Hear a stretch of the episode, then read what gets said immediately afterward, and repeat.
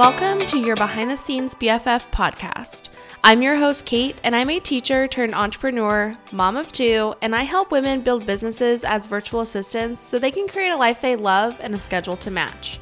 In this podcast, you will learn tangible tips on how to start and grow a successful business as a VA and one that's in alignment with your goals and priorities.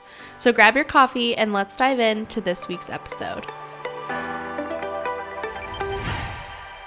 Hello, and welcome back to your Behind the Scenes BFF podcast. This is episode number four, and this episode is special because it is actually for those of you who are small business owners and entrepreneurs who are wondering if it is time to hire a virtual assistant to support you in your business. Hiring can be intimidating, even if it is just for a contractor like a virtual assistant and not someone who is like a full time employee. It is work to get that process going, finding the right fit, onboarding them into your business, and all the things. And if you are already in a place where you feel like you need help in your business, it could feel like just another task that you need to complete. However, having a virtual assistant can dramatically change the way that your business runs. So, in this episode, I am going to go over five signs that you might be ready to start looking for and hiring a VA, even if it's just for a couple hours a month. So, let's dive into this week's episode. The first sign is it feels like you're working all the time. Now, I don't know your situation specifically. However, what I do know is most entrepreneurs start their own business to have more freedom and flexibility in their life, right? But I think what some people don't realize is that when you own and run your own business, it can be really easy to fall into the trap of working all the time, around the clock, 24 7. I have been there and it's not a fun place to be. This is a recipe for burnout, especially when you are doing tasks that you don't necessarily love, like answering support emails or scheduling social media posts, for example, and aren't able to spend that time doing what it is you actually love doing in your business, which is likely working with clients and customers, right? But even more than that, there's just so much more to life than work. Maybe you're craving more time with your family. Maybe you would love to fully take off the weekends to recharge and not think about business. Maybe you want more space in your day to go to a workout class or coffee dates with your friends or even solo coffee dates. I love a good solo coffee date without my laptop. Maybe just like taking a good book, grabbing coffee, sitting in a corner. Like that sounds really nice, right? Maybe you want to make more time for your hobbies. Heck, maybe you want more time to find a hobby. I know I've been there when people ask me, you know, what are some of your hobbies? And I literally cannot think of anything because all I was doing at the time was spending time with my family and working. That was it. So I didn't really have any hobbies. Having a virtual assistant can and will give you your time back. And sure, in the beginning, when you are showing your VA the ropes and getting them onboarded, and just seeing like letting them know what they'll be working on and showing them all of that it's going to take a little more time but that little time to show someone how they can help you is going to free up so much more time and energy for you down the road. Okay, the next sign that you are ready to hire a VA is you dread doing some of the tasks that it takes to run your business. This is something I see a lot of actually. Tasks that you know you should, air quotes, should be doing, or things that would help your business grow are getting pushed to the side because they are things that you really dread doing. And I think that this is understandable because let's say you let's say you're some sort of coach, a business coach, a life coach, a productivity coach, some sort of coach. My bet is that you love working with your people. You love building those relationships and actually coaching. It makes sense that you might not might not love scheduling your social media posts or sending emails or updating your website or checking on failed payments or overdue invoices because those are not why you got started with your business in the first place. And oftentimes, those things are not things that you have to be doing anyway. They don't require you to actually get done or run smoothly.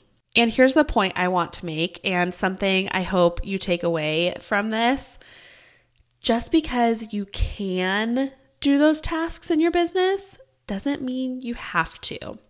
I notice with a lot of entrepreneurs that sometimes it's hard to release and delegate because, quote, they can just do it themselves, which, yes, I'm sure that you can because you are running a business and you are likely a very intelligent and capable human being.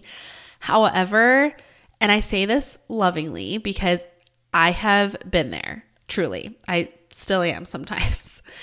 It might be time to check the ego at the door and see that that thought might be holding you back from your full potential because your time is better spent, your time and energy is better spent doing other things in the business that are going to move that needle forward quicker than, you know, more of the admin type stuff. So, chances are as you are listening to this, you can already think of things that you are like, yeah, I really don't like doing X, Y, and Z.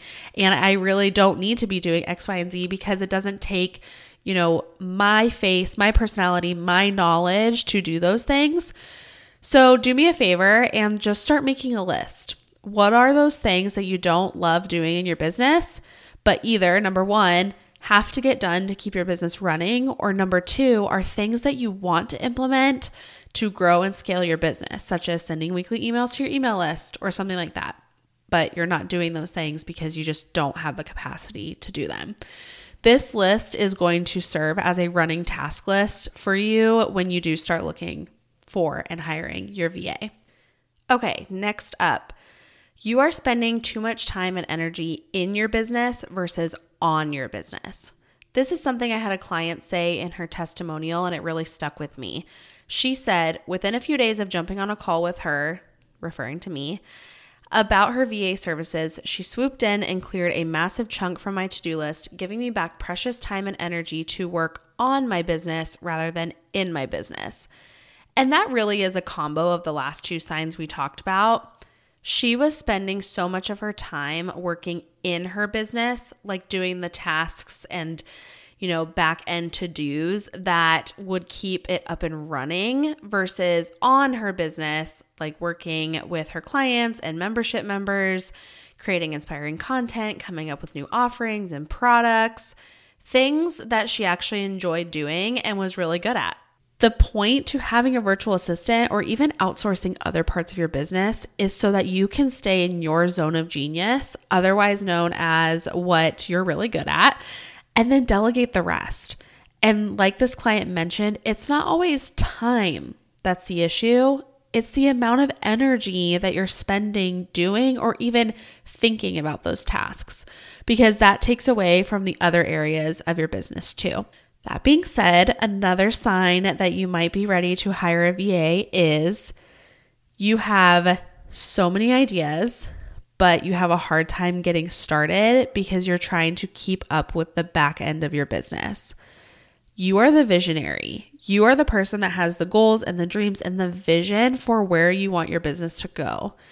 You have ideas for products you want to create, services you want to offer, events you want to host, and more, but you getting the ball rolling on those things feels nearly impossible because you're so busy doing the things in your business you already have. There's no space to fully execute your new ideas. And frankly, that could be holding you back from generating more revenue in your business too.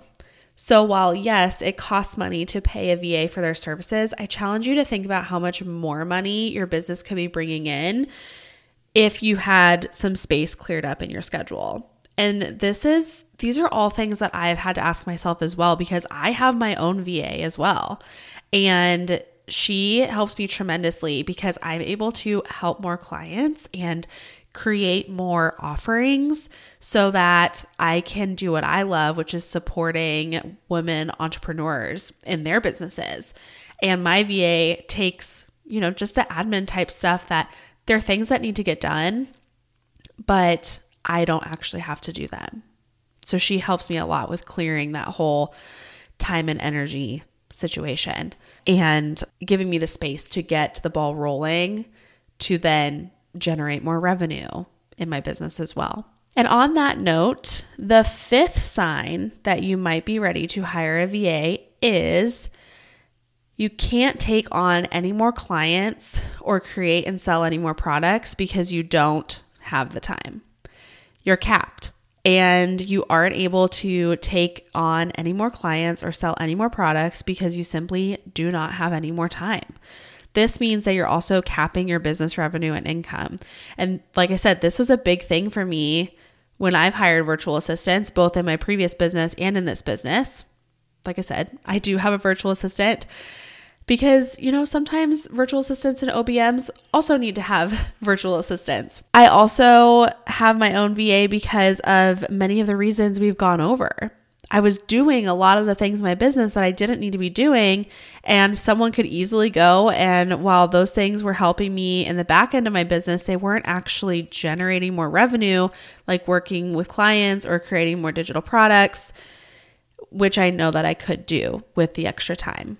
Plus, I would much rather work and support clients because that's what I love doing. That's why I started my business, which is funny because a lot of the stuff that I outsource to my VA is stuff that my clients outsource to me from their business. But I digress. I truly find so much fulfillment in freeing up time and space for people so that they can get their life back that I would rather outsource things in my business to help more people than just do them myself simply because I can, you know? So, if you listen to this podcast episode and you're like, yep, I can relate, I challenge you to think about what the next steps might look like for you to bring on a virtual assistant. The first step would be to start making that list of tasks you feel like you could outsource or delegate. To help you get started, ask yourself these questions. Number one, what are some things I dread doing in my business? Number two, what are some things I would love to implement in my business but haven't yet because of time or energy constraints?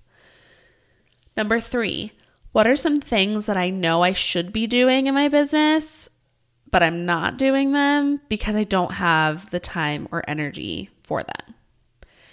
Number four, out of those things, which ones do I have to do because they require my touch on them? And what things can I delegate? And the last question what could I do with the extra time that bringing on a virtual assistant would open up for me? And I, I challenge you to think about this last one, not just as like from a business standpoint, how much more could you work on or develop or create, but what could this extra space in your life help you do? I hope that this episode was helpful and got you thinking about what it would look like to bring on a virtual assistant, even if it's just for five or 10 hours a month. There are so many benefits to this and can truly be a game changer for you and your business. And just a side note if you loved this episode and found it helpful, sharing it with your friends or on your social channels means the world to us. All right, that's all for this week. I will see you back here next Tuesday. Chat soon.